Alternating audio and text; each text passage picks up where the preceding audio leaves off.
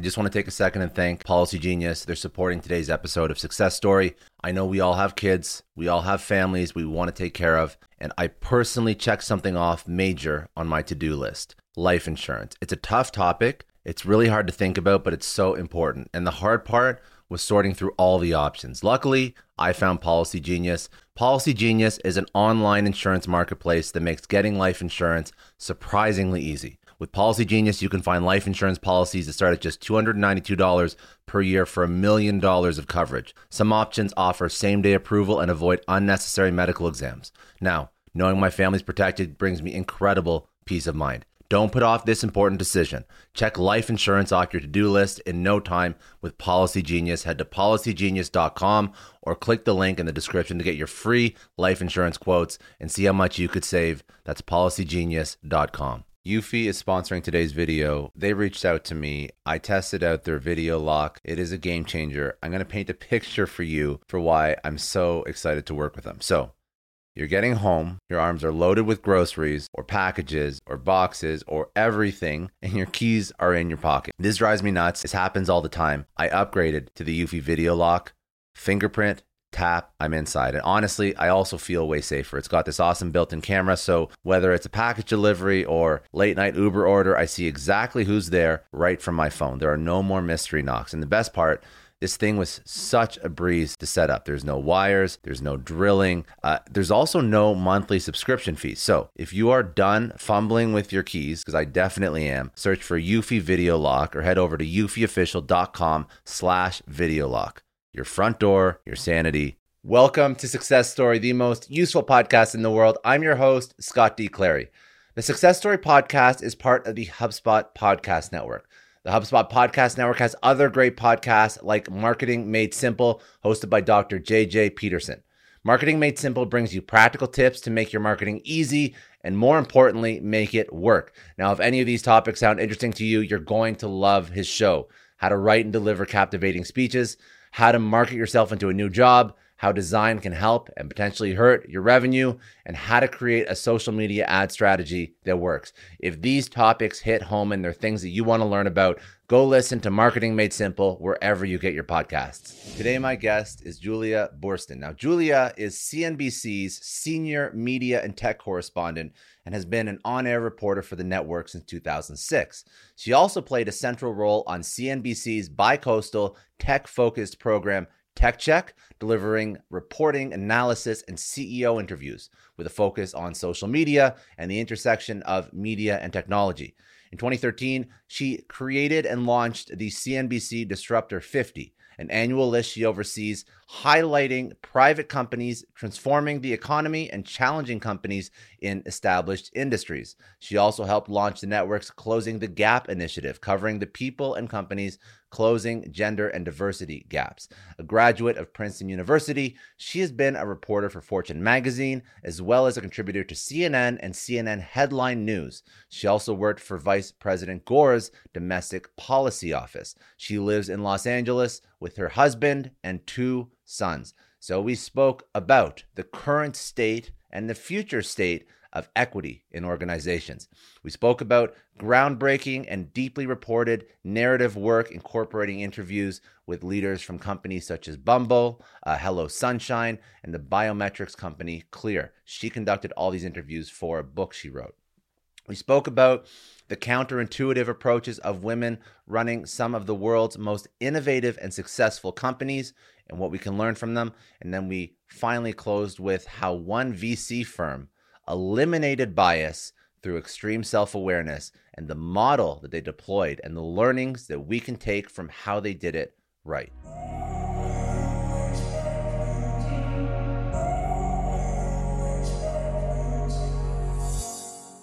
I feel really lucky. I had amazingly supportive mentors. And there was one day when I was a young reporter at Fortune magazine. I actually I remember I was 22 years old and I got a phone call from CNN and they asked me to come on live television that day. And I was freaked out. I'd never been on live TV before. I was 22 years old. I didn't know anything.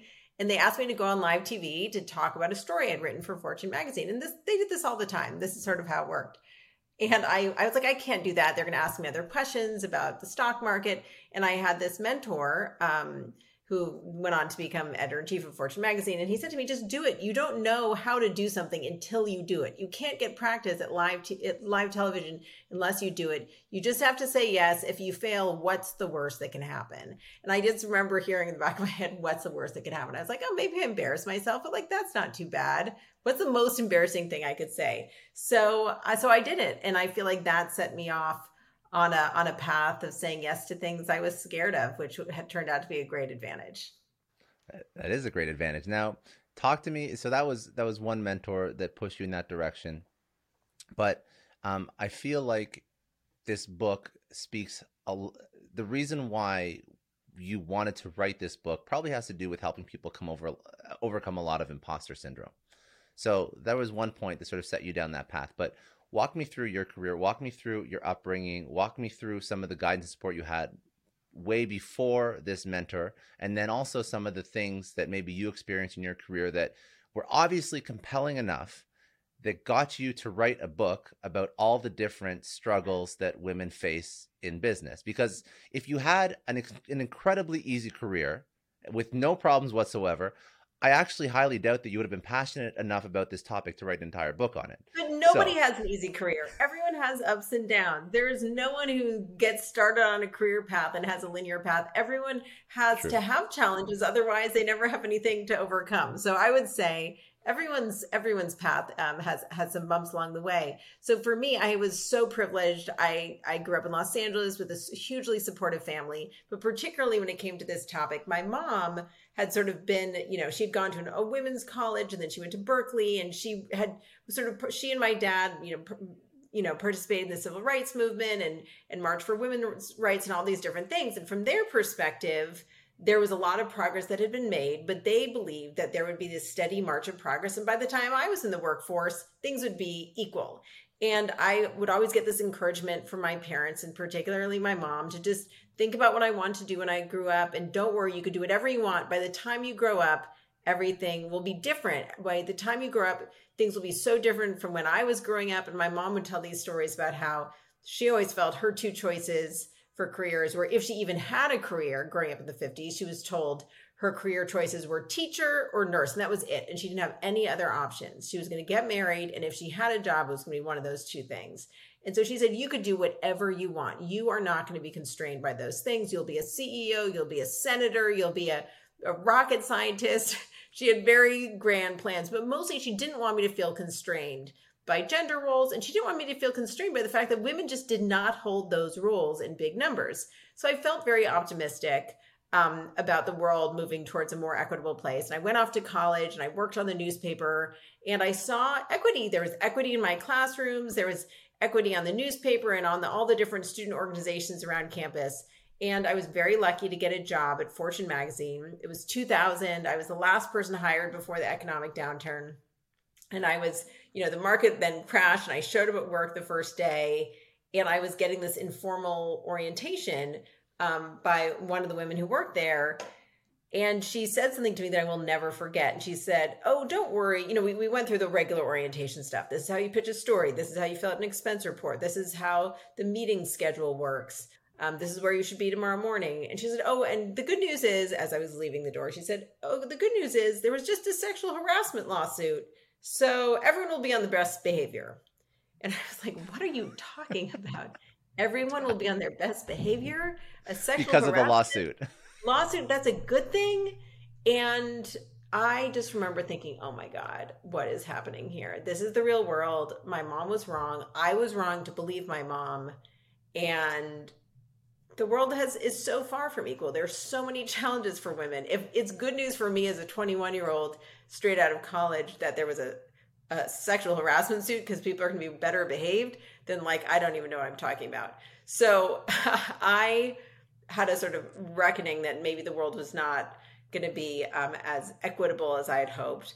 And I also saw in the business world at Fortune magazine at the time, the management was very male dominated. It is not the case now. Now there's a female editor in chief who was um, named to that role while I was writing this book. But you know, there were plenty of women. It's just that the higher you got up the ladder, the fewer women there were. And that is very much the case in business as a whole. And in 2000, that was the case on Wall Street. That was the case all across corporate America. There are plenty of women and there but there's more gender equity at the bottom of the rungs and the higher up you get, women just don't make it to the very top of the ladder or they do in smaller numbers. So like take it now, women are about 8.5% of CEOs of the Fortune 500.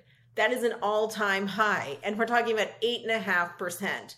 So um, there has been progress, but I think it was a real wake-up call for me to realize, like, okay, there are challenges. Some of it's going to be structural. Some of it's going to be like cultural things, like maybe sexual harassment is just like not something people think about or mind that much.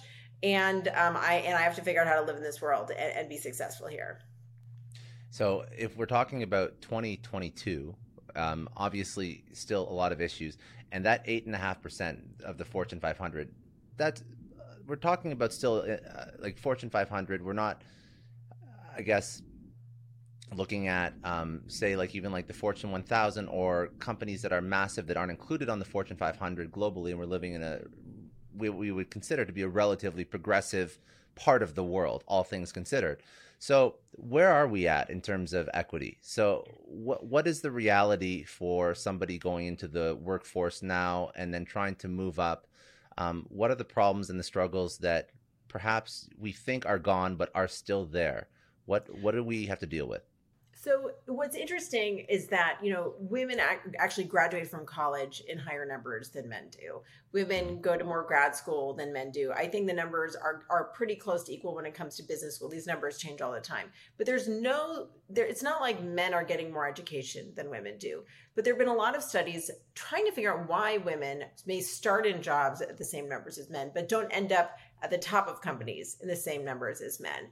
And one of the key theories, and this was something that was sort of articulated by a Lean In and McKinsey study, is this idea of a broken rung. Women get promoted at the lower levels, but then there's a sort of a leap to more of a management level where often women just don't get those promotions. And interestingly, it doesn't necessarily seem to have anything to do with performance. It can have to do with how much women are pushing for promotions, or maybe they are are sort of inadvertently penalized for taking time off uh, from work for you know for maternity leave etc so there's so many different reasons. But one thing that i really focus on in this book is i look at the tech industry in particular because the tech industry has more of a gap in in venture capital funding than in any other industry you'll see in terms of representation. So we all know that tech companies are incredibly powerful. They impact the way we live our lives the way we travel with companies like uber the way we you know order every product to our house with amazon. Like there's no company tech, tech companies have massive influence over everything and tech companies are funded by venture capital whether it's facebook or airbnb. All these companies google all these companies exist because venture capital fueled them and allowed them to grow massively while they were still losing money. So i wanted to look at this sector because this is the sector with the craziest gender gap women, on average, female founders have gotten 3% or less of all venture capital funding in the past 10 years. So if you look at billions of dollars in, in, in venture capital, like $30 billion last year, 3% of it, actually 2021, it was 2%. 3% or so of that money goes to companies with female founders. That's absolutely insane. So, so that's that's the reason really why. That's sense. it doesn't really make sense. So I really want to focus on that world just because the gap was so crazy that I wanted to understand A, why that was happening, and B, how the women who had defied the odds and had managed to get that tiny piece of venture capital funding, how they had done it. I wanted to know their secrets because I thought these women are by definition exceptional and I really want to learn from them.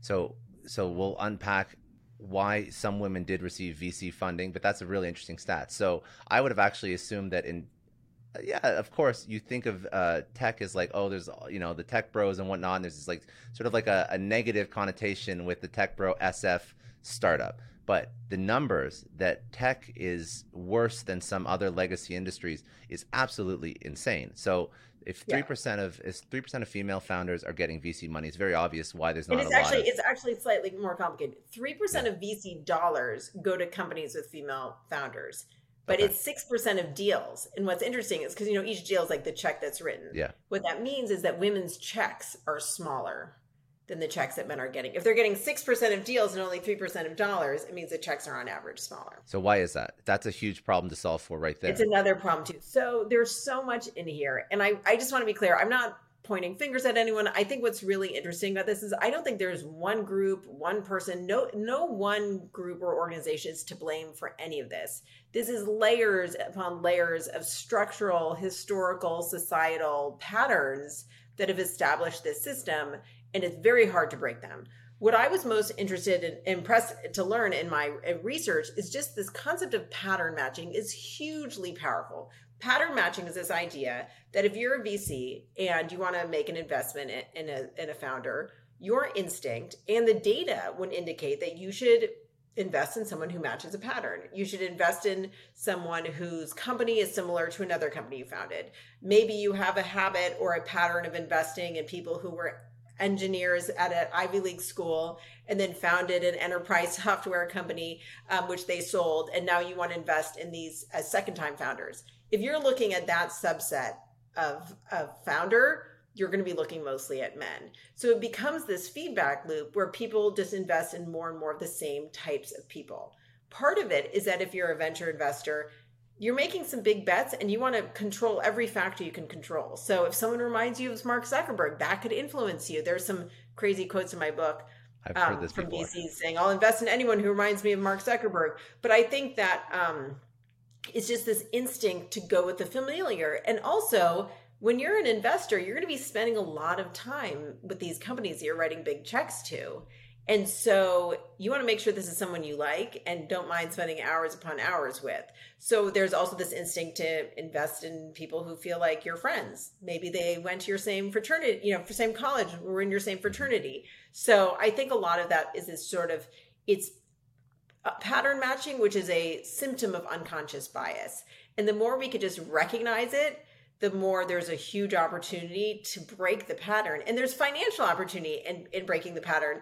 I know a lot of entrepreneurs listen to this show, and NetSuite has been a huge supporter for entrepreneurs, for business owners, because there's one thing that we all know business is about making money and it's about your bottom line. And the less you spend on the nuts and bolts of running your business, the more profits you keep. But these days, everything is costing more supplies, people, shipping. It squeezes your margins. And I've been there, juggling multiple systems for finance, inventory, you name it each with its own costs and its own set of headaches. That's why I made the switch to NetSuite by Oracle. It's changed our company. Think about it. NetSuite is one of the top financial systems out there. It puts your whole business on one platform accounting, finance, the works, one data source for everyone. There's no more mismatched info. And because it's in the cloud, it slashes your IT costs. No more servers, no more updates. Just access NetSuite from anywhere. With one integrated suite, your overhead drops big time. And here's the real win efficiency. Everything's connected in NetSuite. Costs are ridiculous lately. Find a proven way to reduce your expenses and get better performance out of your team. It's a no brainer, and that's what NetSuite offers. Over 37,000 companies have figured this out already. You have to join them. Right now, through to April 15th, NetSuite's got an incredible, flexible financing plan. Check it out and see the savings yourself at netsuite.com slash Scott Clary. That's netsuite.com slash Scott Clary. I don't know about you, but the idea of being harassed, scammed, or even worse, all because somebody found my personal information online, that's terrifying. Our political opinions, our addresses, even stuff about our families, it's out there for anyone to grab. And did you know that data brokers are allowed to sell information on over 98% of Americans? It's scary stuff. That's why I've partnered with Delete Me. I personally use Delete Me. They're a big friend of the podcast because I put myself out there online. So safety is a huge concern. It's really scary how easy it is to find someone's details and information, but Delete Me creates a layer of protection that we all need. You tell Delete Me what you want gone, and they make it disappear from those sketchy data broker sites. And Delete Me doesn't stop. They constantly monitor the web to keep your information off those lists. It's like having a privacy watchdog that never sleeps. You need to take control of your data and keep your private life private by signing up for Delete Me. They're giving a special discount for all Success Story podcast listeners. Get 20% off your Delete Me plan when you go to joindeleteme.com com slash success and use promo code success at checkout. The only way to get 20% off is to go to joindeleteme.com slash success and enter code success at checkout. J-O-I-N-D-E-L-E-T-E-M-E dot com slash success. Hey everyone, I just want to take a second and thank the sponsor of today's episode, Heaven Hill Bottled in Bond Bourbon.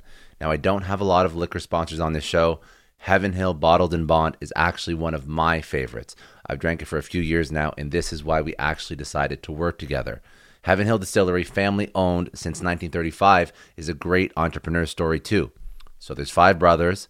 They filled their first whiskey barrels back in 1935, and their legacy still lives on today. Heaven Hill Bottled in Bond is aged over seven years. That's three more than required by the Bottled in Bond Act of 1897. This means the best quality, the best purity, and the best consistency. This is not just average bourbon. It's the winner of the double gold medals at multiple 2023 World Spirits competitions, and they've won the very prestigious Triple Still Award. It's a very big deal in the liquor and bourbon world. Heaven Hill Bottled in Bond boasts an exceptionally smooth oak flavor, while its aroma offers a sweet blend of caramel and smooth vanilla. If you love bourbon, you need to try Heaven Hill Bottled in Bond. Available nationally, look for a bottle at your local store. Heaven Hill reminds you to think wisely, drink wisely. Think back to your last few days in the office. Did any of them leave you feeling really accomplished? Not the kind of day where you're running around like crazy, but where you've made real progress on something that matters. Because being busy doesn't always mean being productive, and I bet you we've all been there. And maybe it's time to rethink what it means to get things done.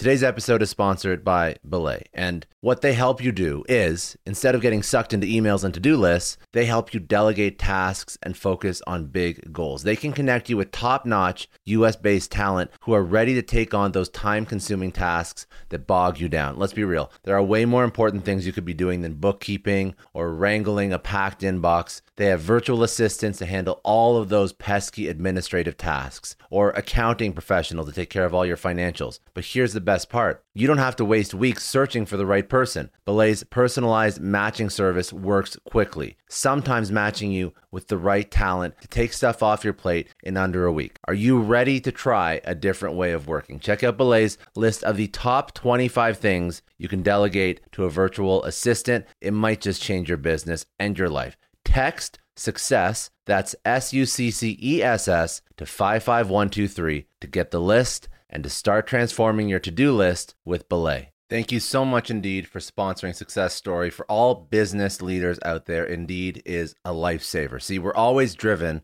by the search for better, but when it comes to hiring, the best way to search for a candidate isn't to search at all. Don't search, match with Indeed. If you need to hire, you need Indeed. Indeed is your matching and hiring platform with over 350 million global monthly visitors, according to Indeed data, and a matching engine that helps you find quality candidates fast. You're going to ditch the busy work and you're going to use Indeed for scheduling, screening, messaging so you can connect with candidates faster. And Indeed doesn't just help you hire faster, 93% of employers agree Indeed delivers the highest quality matches compared to other job sites, according to a recent Indeed survey. Leveraging over 140 million qualifications and preferences every day, Indeed's matching engine is constantly learning from your preferences. So the more you use Indeed, the better it gets. Join more than 3.5 million businesses worldwide that use Indeed to hire great talent fast. And listeners of this show will get a $75 sponsored job credit to get your jobs more visibility at indeed.com slash Clary. Just go to indeed.com slash Clary right now and support our show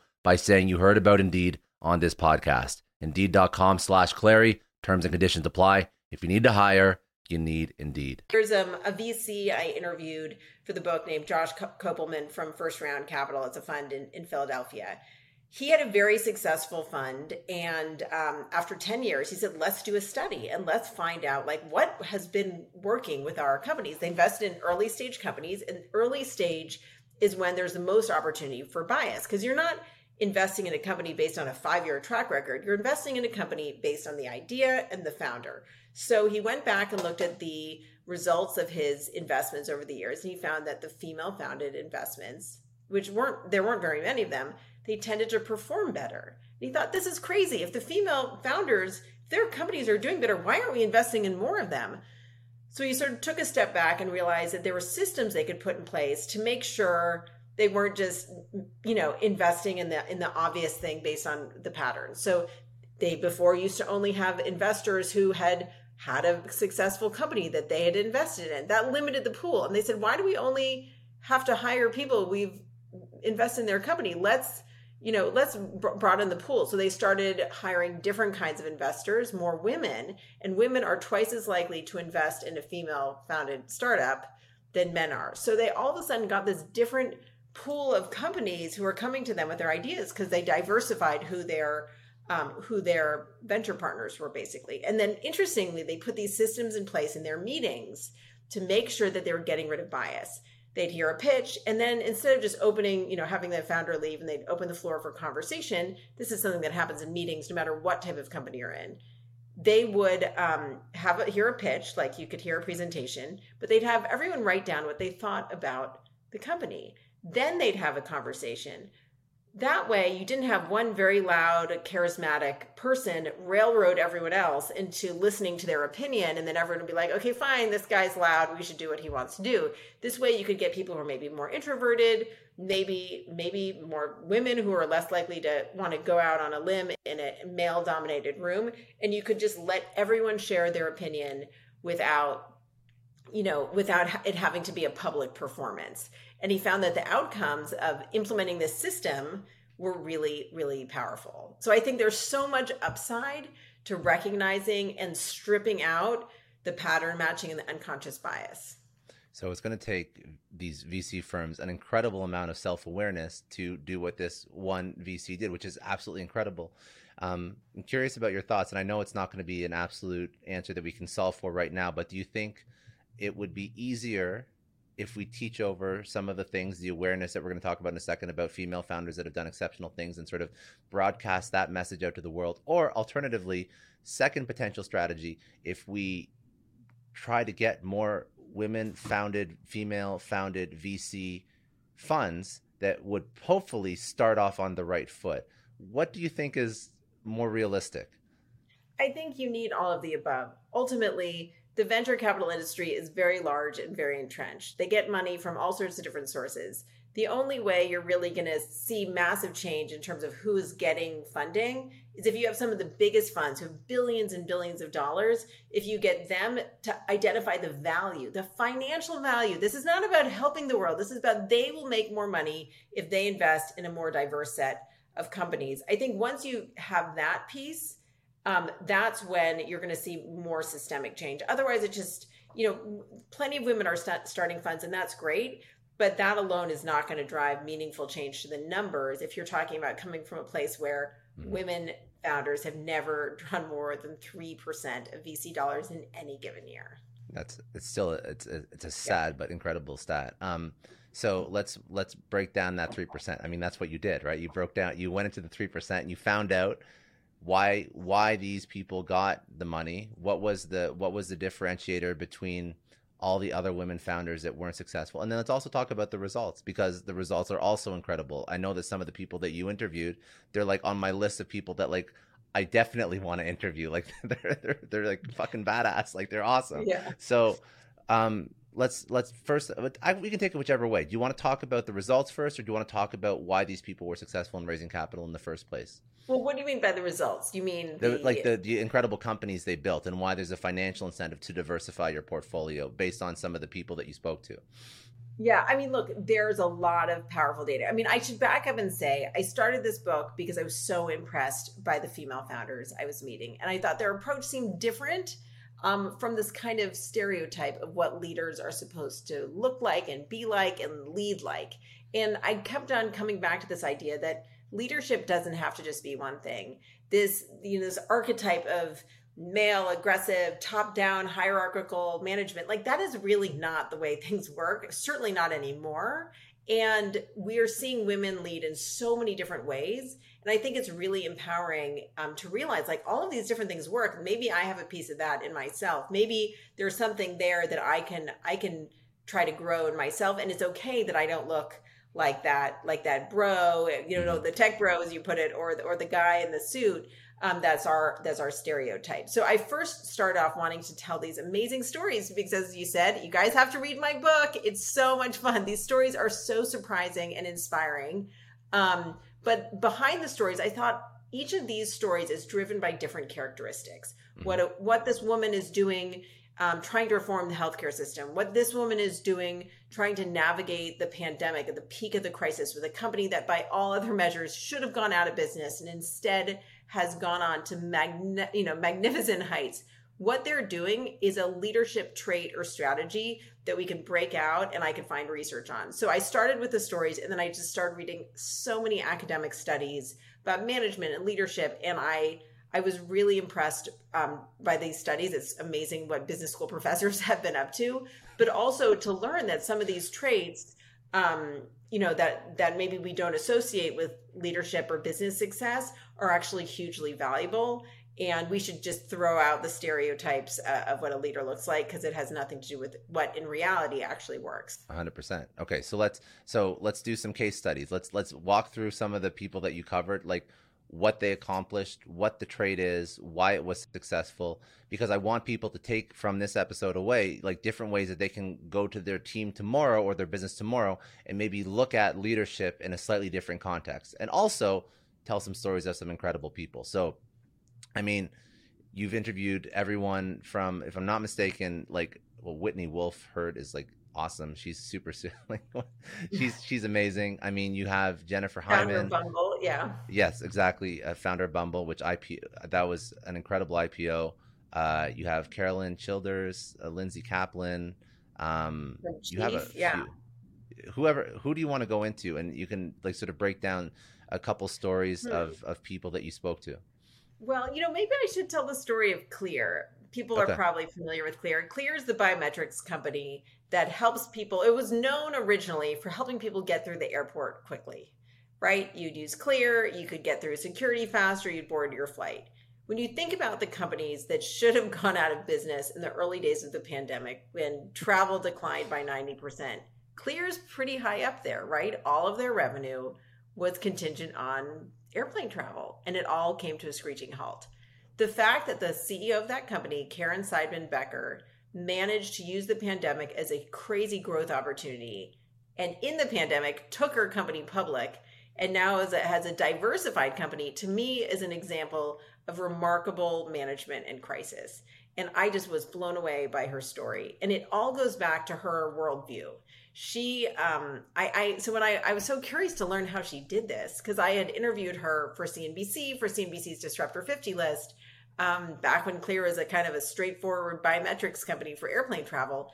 And I said, like, how did you, how did you prepare, or how did you end up being prepared for the pandemic? Because the story of what happened in the pandemic is they developed this technology that maybe many of your listeners have used called Health Pass.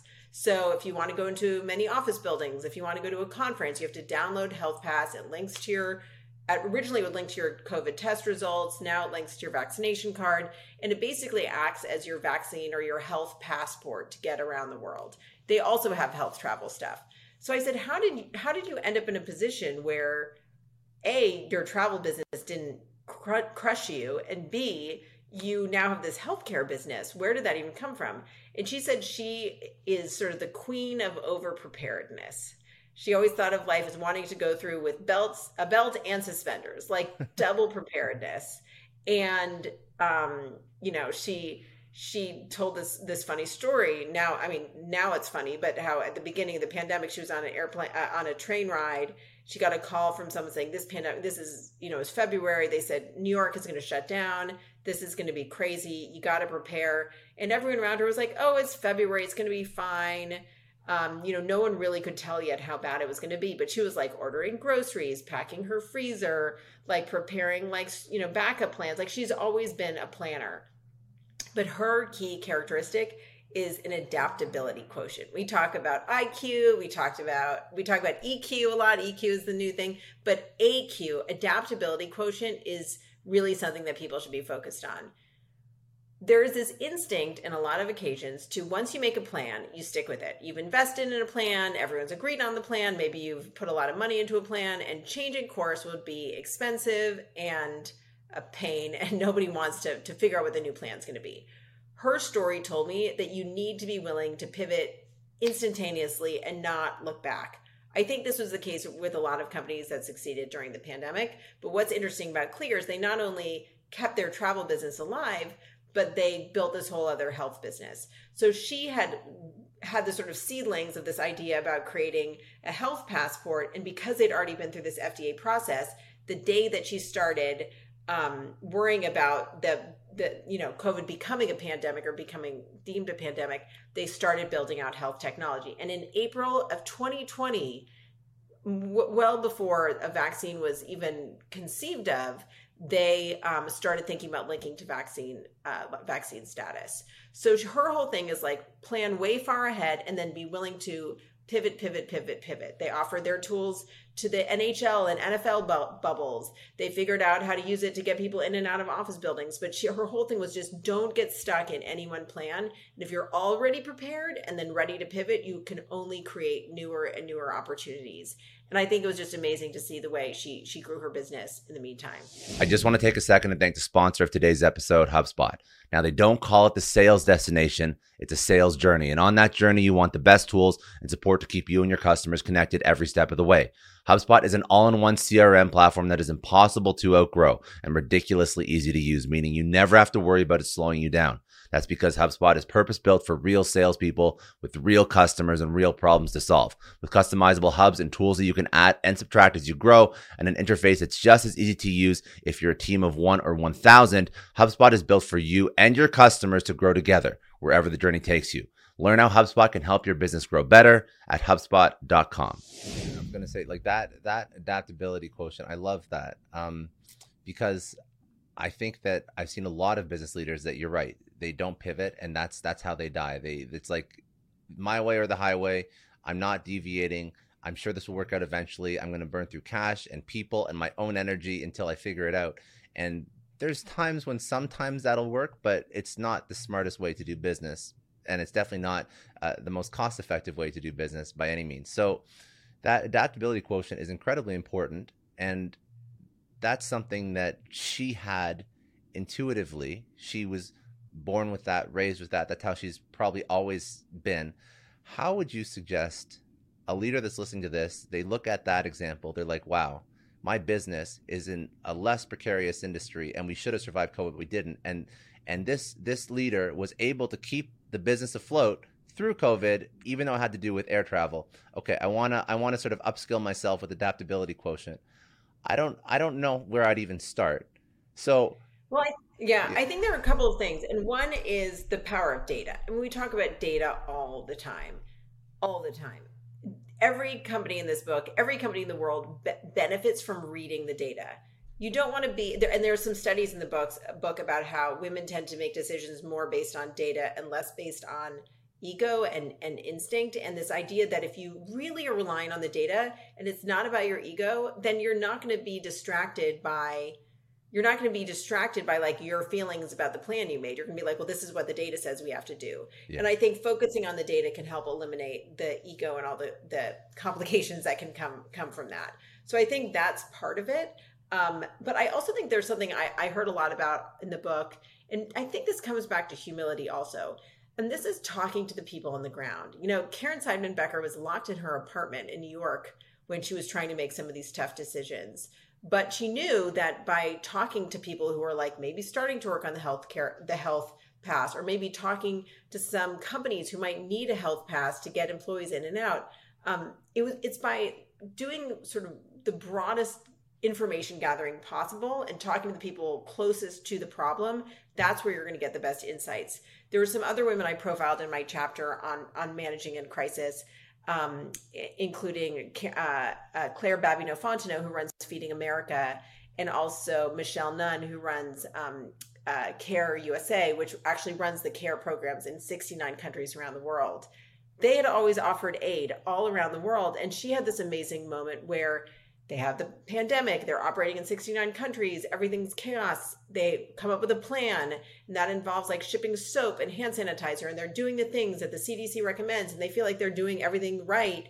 And then they got this message from women on the ground we can't eat soap. We don't want hand sanitizer. We mm. need you to help us figure out a way to make money when we can't leave our homes. And so there was this revelation that if she had just gone by the book she would have let all of these people down all around the world.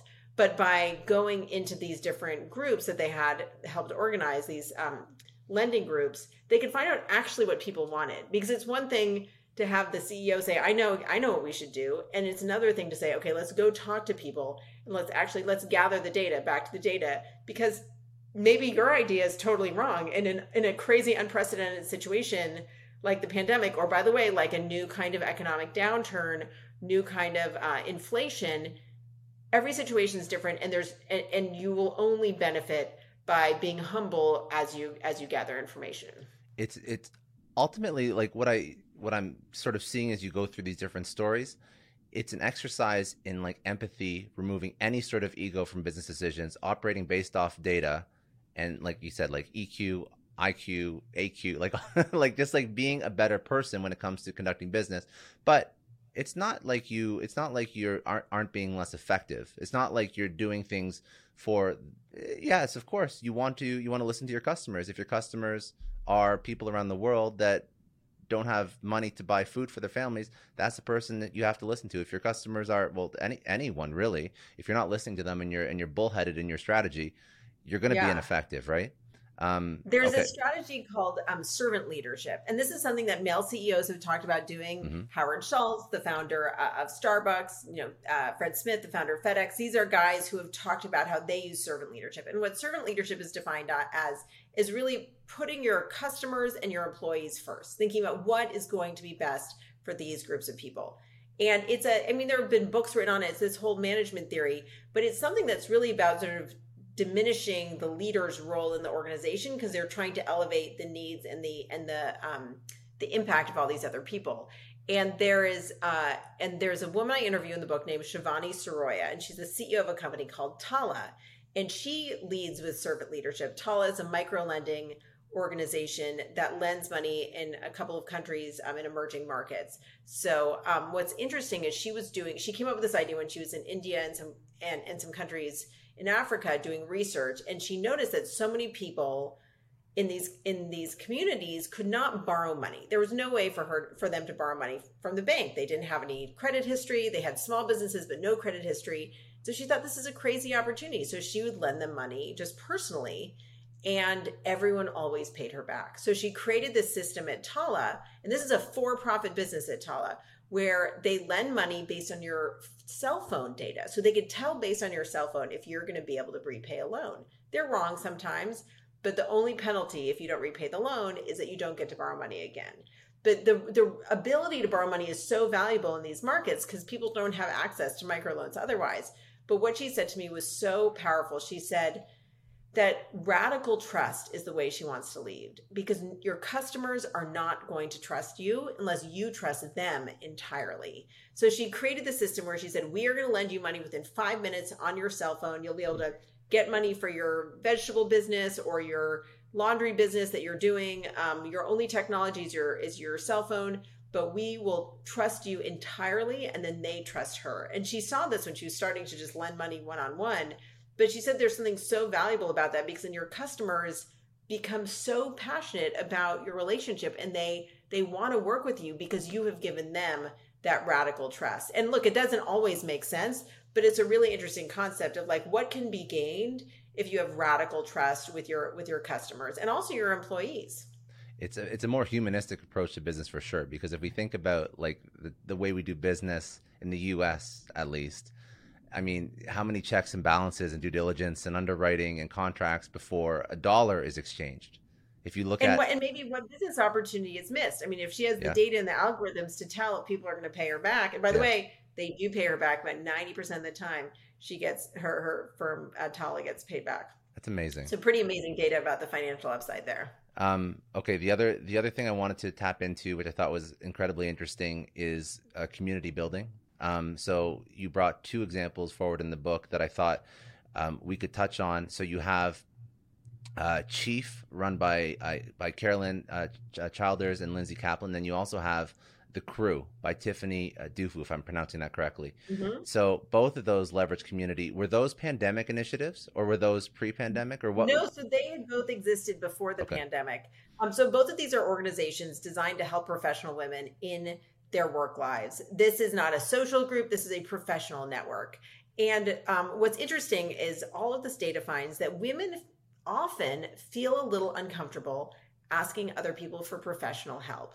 They're happy to give the help, but they're not socialized to think that asking friends for favors, professional favors, is something that you're supposed to do. It feels kind of yucky. Literally, the word yucky was used in some of these studies. But men feel very comfortable saying, "Hey, buddy, can you help me out with this yeah. work thing? I need I need a favor, or can you introduce me to this person?"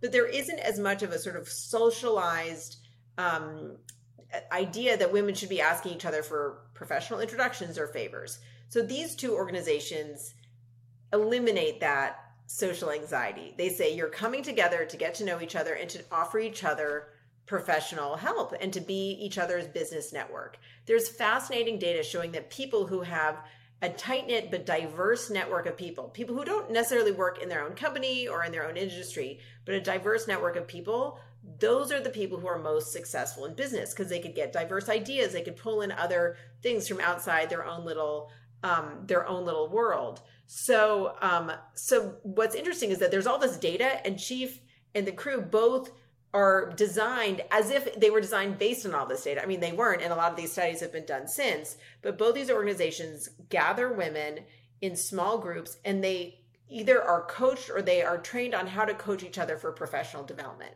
And a lot of that is how to set goals, how to hold yourself accountable, and how to learn how to ask for the right kinds of favors the data about the power of female networks is so overwhelming. There's one study which shows that if women are given told about a stereotype that women are say bad at taking math tests and then they're asked to take a math test those women are going to do less well in the math test than if they had not been reminded of that stereotype stereotypes can be really damaging but if they are put in a small group of other women and they're like, okay, you guys are all here together. We're going to tell you this stereotype. They're told the stereotype. The stereotype had no impact on their results. So there's something about groups of women that can eliminate the negative power of stereotypes that are bad for women. We talk so much about the negative piece of how how damaging stereotypes and bias are, but I love the idea that just getting together with a group of women, even women who are not close friends with, but maybe professional contacts, I love that that can battle the bad things in the world. What What do you think about like leveraging this model within a company or within a cohort of like a VC investment portfolio? Like this kind That's of. That's why there are all these groups, you know, yeah. within companies. I mean, it's interesting because you you kind of need every kind of group, right? You need the small group that supports women, and then you also need groups that are men and women, so men and women can support each other. I mean, I firmly believe that women should have male mentors and the only reason I've I've had so much success is I've been lucky to have male mentors along the way. But I do think that you need both things. There are some amazing organizations in Silicon Valley that are designed to help build these networks of women, but then also build bridges into the establishment, the power structures of the male dominated groups. Mm-hmm. Um, one of them is called the hashtag angels, and they're focused on helping get women to invest in startups to help change all those numbers we were talking about earlier.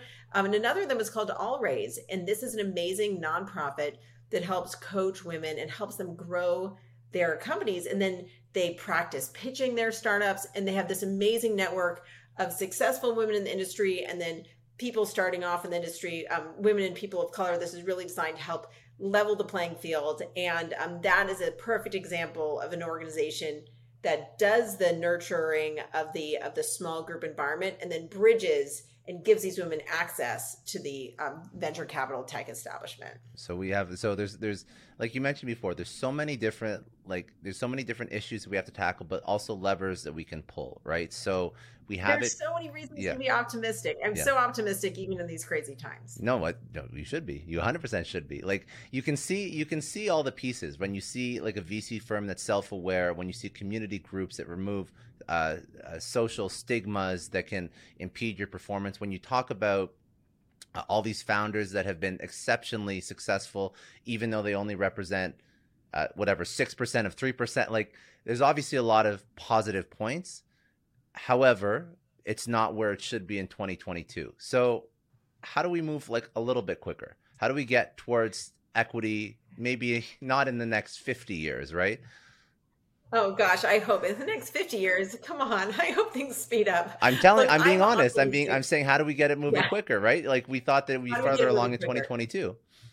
Um, I am optimistic that the business world will move towards equity and Yes. become more diverse, both in terms of gender and in terms of race, um, and in terms of ability and in terms of everything, because there are so many studies showing that diversity is better for business. Mhm. It's um, it's better for product development. It's better for understanding your customers. It's better for um, for management. I mean, there are all these stories about uh, diverse management teams have better retention. Um, you know, they they are more empathetic. So I could go on and on about all the academic studies, but I think um, I, that I think that's why there's reason to be optimistic. And then there's just this day to day thing, like how are we all supposed to navigate the world, especially if anyone if anyone feels like they're facing bias or they're facing stereotypes or there there's a ceiling of how far people like them have gone in their organization. And I think that's sort of the day to day, like big picture. Yes, we can be optimistic, Yeah. but we all have to get up and go to work the next day. Um, and when I was writing the chapter on how people are judged more, you know, women and uh, people of color are judged more harshly, I was really depressed by the data. This is the chapter I actually wrote last because I was so dreading getting dragged down by the negativity of all the ways women are judged more harshly. Women are judged more harshly if they use humor in the workforce. Women are more judged, judged more harshly if they use anger. If they give feedback to their employees that's critical, they're judged more harshly. I mean, it's like a laundry list. And I was losing my mind reading this data. But I found a way to make it practical and constructive. And it was this I realized that if you understand what you're up against, and you understand what these challenges are that actually have nothing to do with you and your performance, you can navigate around them. There was a woman I a woman I interviewed named Ayah Bdeir, and she founded a kids tech company called Little Bits, which she then sold. And she's Lebanese, and she's a a, a, a female founder. And when she was raising money, she said she faced the craziest kind of stereotypes and bias, and got the rudest questions. And she was telling me about some of these comments she heard. I was like, "Gosh, how did you not get so discouraged that you gave up? What did How she did What did she deal with? just Like, give us an example. you To, down? I mean, just people would make rude comments to Yeah. her. You know, there were some women I interviewed. One of them said she was an Indian um, immigrant, and someone asked her, like, "When are you going to hire a, a white male co-founder? Like, you're obviously not Wow. going to do this your own. Like, no one's going to ever let you run a company unless you hire a white man to go with you. Like, just things that are like that that just are so discouraging. that's you know? really messed up, actually. That somebody would Yeah, say that. and- that yeah. kind of happens all the time. It happens all the time. And so I just wanted to know, like, I might have given up after that. You know, I don't know how you keep going. And um, I got this interesting message from a number of women. And what they said is once you identify that this bias is like not about you, you just like figure out how to go around it. So Ayah Bdeir said, I thought of it like remembering to bring a jacket when it's cold out. You know it's going to be cold. You know you're going to be uncomfortable, but if you prepare yourself, you put on the armor of a jacket, you just don't let it bother you. Mhm. So she said, I would go into the meetings, I would listen to the feedback. Some of the comments would be constructive and things that could make my company better, and some would be rude and useless. And if I could figure out how to separate the ones that were rude and useless, then I could actually learn and get value from the ones that were constructive. And then I wouldn't let the negative stuff get me down. And I think there's this idea of once you have, and, and I, I put it this way in this book, like once you can understand the contours of something that's going to be um, like an impediment to your growth, you can better figure out your way around it. And so that's something I like to think about a lot. Like, okay, you know, maybe I can't change this thing. Like I used to say, like, oh my God, I want to hear about it if I can't control it. If I can't change it, like it's not my I'm not even going to waste my time on it. But actually it's good to know what the what the challenges are. Maybe it's good to know um, do research and find out if your company um, you know is you know what what the pay gap is in your company. That's valuable research. Maybe that'll empower you to negotiate for more. Mhm. Um, I just think that again, data, data, data, but also using data to not be brought down by something that's challenging and to help forge your own path to success. Another option, um, that's sort of more of a career focused option. But if you're looking to raise money, you may, I guess, research the the fund or the firm and see who else they've invested. Yeah. in.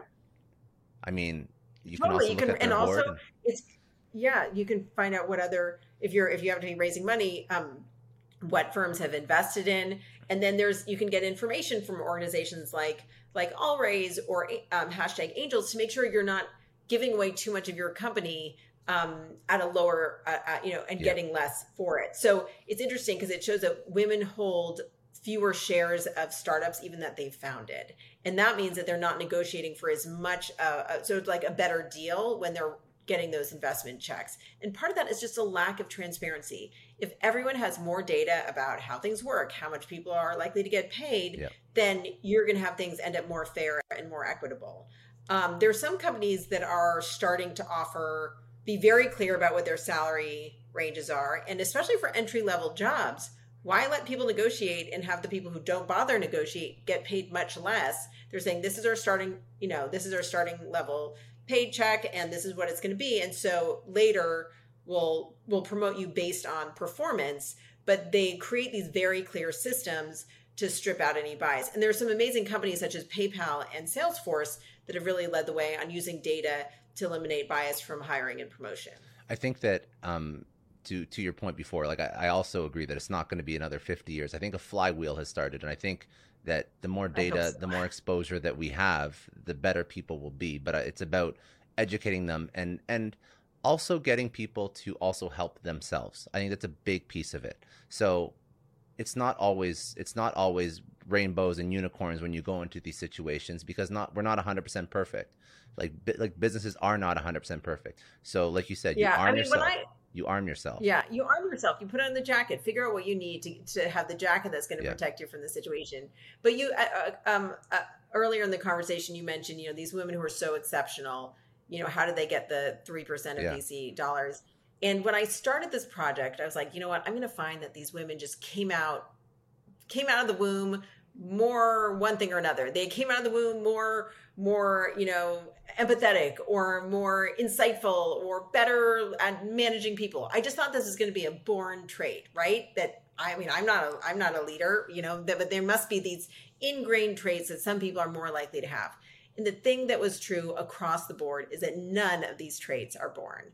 All of these things are developed, and the most successful leaders are the ones that fail and learn from their success and get better and figure out what traits they want to develop and build in themselves. Caryn Seidman Becker may have been more likely to be overprepared from the time she was a kid. She talked about how, you know, her grandfather had escaped the Holocaust. And so she always had this idea of like belts and suspenders, always be prepared. So maybe that was like a familial thing that was in her head, but she also had all these successes and failures along the way. You know, she she watched what happened in you know with 9/11 and that got her thinking about airplane safety. She watched what happened with the 2008 2009 um, financial crash and she lost a lot of money for her clients then and she learned from it. So there's amazing data about how um, people who do sports in like serious sports in high school and college are more likely to be leaders. That is true of men and women. I'm not an athlete. I was not an athlete in, in high school or college, but I was really interested in this data. Why is that? Do I have to go into a time machine and have been an athlete in high school to benefit from these from from that statistic? And of course that's not possible, unfortunately. But what I found is there's actually this thing about athletes that is really wildly portable, and that's this athletes study their failures. When you get off the field, you say, What went wrong? Um, there is this amazing woman in the book named Christine Hunsicker. She runs a uh, tech company in the retail space called CaaStle. And she said, after any work situation, any anything, any negotiation, anything, um, they do um, a, a sort of a post-event analysis. They don't call it post post-mortems. She's like, nobody died. We don't have to make this negative. Let's just analyze what happened. And she was a very serious athlete. Like in high school she did all the sports. She she played field hockey and in college and rugby. She was an amazing athlete.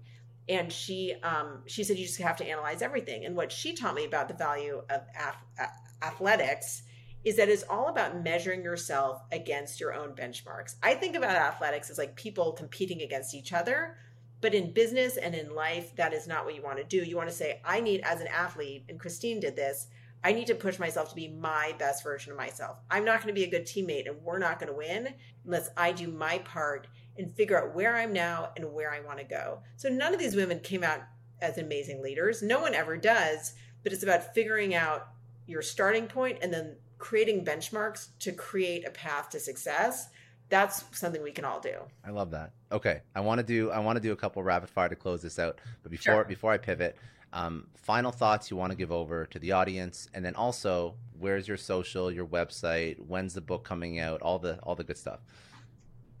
Um, final thoughts. I think there's so many fun stories in here. My book is full of data and practical takeaways, um, but there are stories in here that I think will make they make me laugh and make me cry a little bit.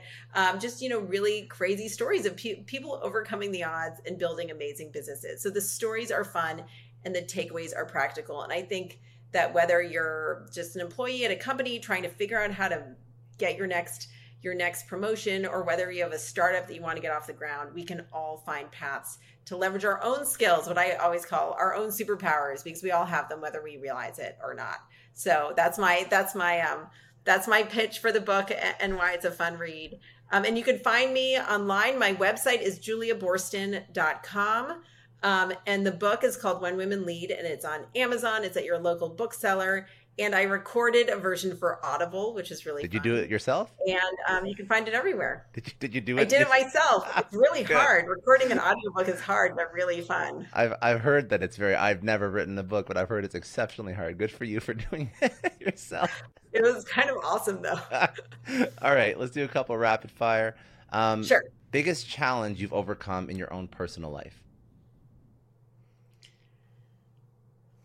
In my personal life, well, I'm a mom with two boys and a husband, and I think it's figuring out that's the same thing as everyone, figuring out how to balance wanting to be everything for everybody and do a great job and be a great mom and be a great wife and not having all the time in the world and figuring out which things to let go and um, how to do that without making myself crazy. How do you How do you do that? How do you balance an exceptional career, great family? What's the What's the secret? Maybe you don't have a secret. Maybe it's just trying to figure it out every it's day. a learning it's a constant process but i think you know actually the pandemic really helped sort of strip away all the other stuff Yeah.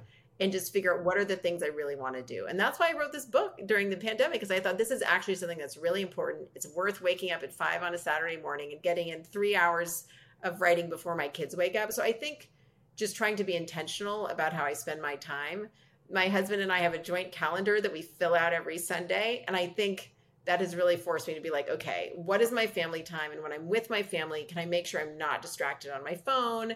And what is my book time and what is my TV time? And I think just trying to be intentional in the planning helps me stick to that when I'm when I'm in the moment and not get distracted. Good. Okay. What keeps you up at night? Oh, everything. Global warming. um, you name it. Um, I think that there's so much I want to do, and I think it is hard to to to to fit it all in. But I worry about all the the normal stuff that everyone worries about. You know, global warming and world peace and all that. Okay. Good. Um, if you had to choose one person, Stuff that I have no control over, which is why that's I not. be. By the way, that's not a good thing to Yeah. worry about. But I get it. But it's still not a healthy thing to worry about. You're going to stress Yeah. yourself out. Um, if you had to choose one person, obviously there's been many, but pick one person who's been an incredible influence, impact, mentor in your life. Uh, who is that person? and What did they teach you? Well, I think I'd have to say my mom because she told me I could do whatever I wanted when I grew up, and I think believing that, even if it wasn't necessarily true, was a great um, a great boost for me. Um, but I feel like I try to learn from every person I interview, and that was one reason I wanted to write this book is because I love asking questions, and you never know what you're going to learn from someone, and people just surprise you. Um, and I like to ask people the question you asked me of sort of who inspires you, or do you have a role model? And um, and I think now people are, you know, my mom taught me how to ask questions, and I think now people are even more willing than ever to really answer things honestly. Again, back to the pandemic, I think it kind of stripped out some of the the the fancy image that people like to put out there. And when you're sitting down and talking with someone, you just ask questions. And my mom can go up to anyone and she'll make friends in elevators. I mean, I always joke, she'll go into an elevator and on the other side, she'll have a new friend.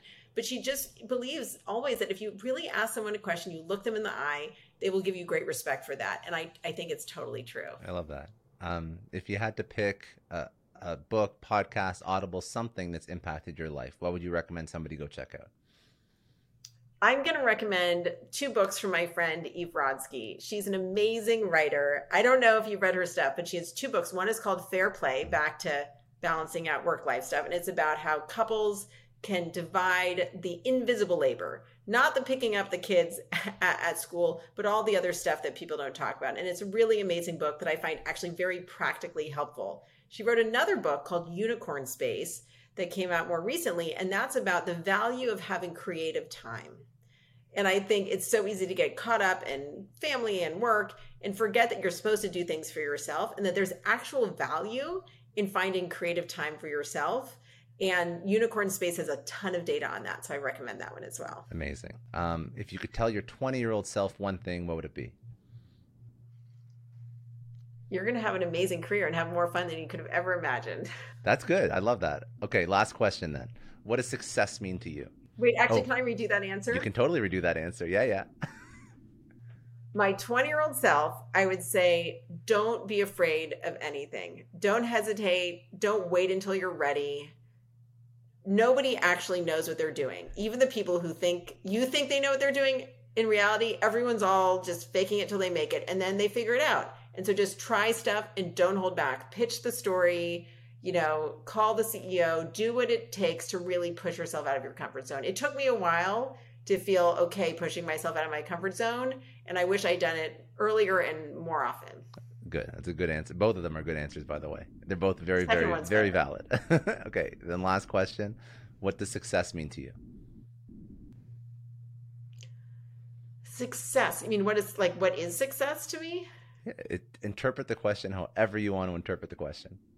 Okay. I think success to me is doing something that I am proud of and and is is adds some value to the world. My job as a journalist is so outward facing.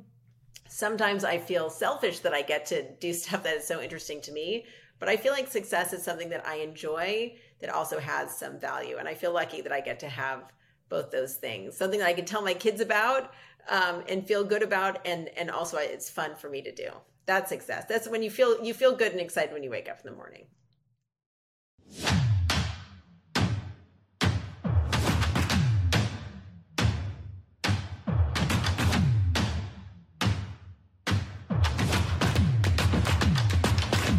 I know a lot of entrepreneurs listen to this show, and NetSuite has been a huge supporter for entrepreneurs, for business owners, because there's one thing that we all know Business is about making money and it's about your bottom line. And the less you spend on the nuts and bolts of running your business, the more profits you keep. But these days, everything is costing more supplies, people, shipping. It squeezes your margins. And I've been there, juggling multiple systems for finance, inventory, you name it, each with its own costs and its own set of headaches. That's why I made the switch to NetSuite by Oracle. It's changed our company. Think about it. NetSuite is one of the top financial systems out there. It puts your whole business on one platform accounting, finance, the works one data source for everyone. There's no more mismatched info. And because it's in the cloud, it slashes your IT costs. No more servers, no more updates. Just access NetSuite from anywhere. With one integrated suite, your overhead drops big time. And here's the real win efficiency. Everything's connected in NetSuite. Costs are ridiculous lately. Find a proven way to reduce your expenses and get better performance out of your team. It's a no brainer, and that's what NetSuite offers. Over 37,000 companies have figured this out already. You have to join them. Right now, through to April 15th, NetSuite's got an incredible, flexible financing plan. Check it out and see the savings yourself at netsuite.com slash Scott Clary. That's netsuite.com slash Scott Clary. I don't know about you, but the idea of being harassed, scammed, or even worse, all because somebody found my personal information online, that's terrifying. Our political opinions, our addresses, even stuff about our families, it's out there for anyone to grab. And did you know that data brokers are allowed to sell information on over 98% of Americans? It's scary stuff. That's why I've partnered with Delete Me. I personally use Delete Me. They're a big friend of the podcast because I put myself out there online. So safety is a huge concern. It's really scary how easy it is to find someone's details and information, but Delete Me creates a layer of protection that we all need. You tell Delete Me what you want gone, and they make it disappear from those sketchy data broker sites. And Delete Me doesn't stop. They constantly monitor the web to keep your information off those lists. It's like having a privacy watchdog that never sleeps. You need to take control of your data and keep your private life private by signing up for Delete Me. They're giving a special discount for all Success Story podcast listeners. Get 20% off your Delete Me plan when you go to joindeleteme.com com slash success and use promo code success at checkout. The only way to get 20% off is to go to joindeleteme.com slash success and enter code success at checkout. J-O-I-N-D-E-L-E-T-E-M-E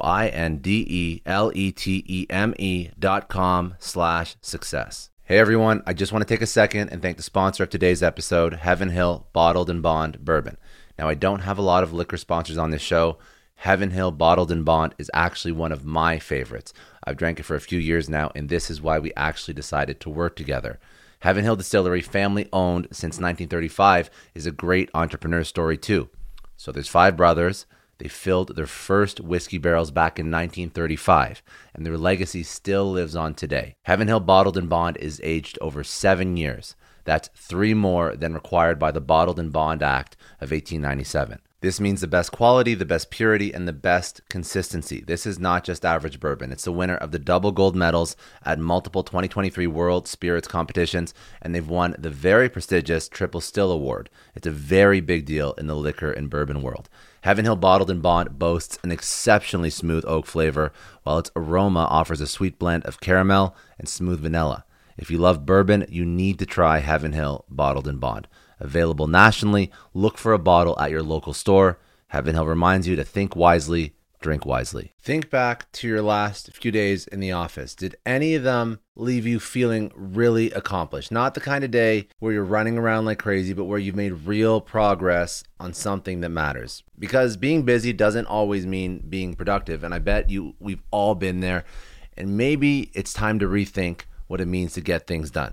Today's episode is sponsored by Belay, and what they help you do is instead of getting sucked into emails and to do lists, they help you delegate tasks and focus on big goals. They can connect you with top notch US based talent who are ready to take on those time consuming tasks that bog you down. Let's be real, there are way more important things you could be doing than bookkeeping or wrangling a packed inbox. They have virtual assistants to handle all of those pesky administrative tasks or accounting professionals to take care of all your financials. But here's the best part you don't have to waste weeks searching for the right person. Belay's personalized matching service works quickly, sometimes matching you with the right talent to take stuff off your plate in under a week. Are you ready to try a different way of working? Check out Belay's list of the top 25 things you can delegate to a virtual assistant. It might just change your business and your life. Text success, that's S U C C E S S, to 55123 to get the list and to start transforming your to do list with Belay. Thank you so much, Indeed, for sponsoring Success Story. For all business leaders out there, Indeed is a lifesaver. See, we're always driven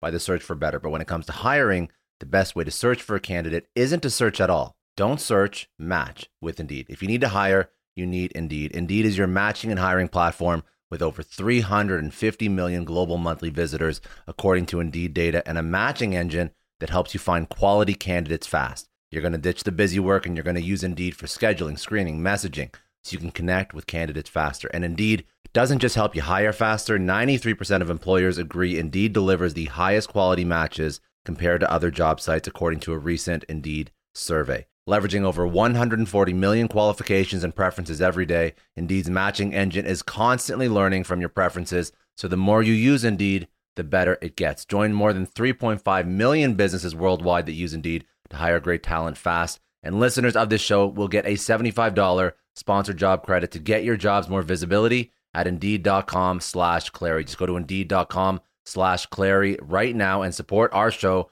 by saying you heard about Indeed on this podcast. Indeed.com slash Clary. Terms and conditions apply. If you need to hire, you need Indeed.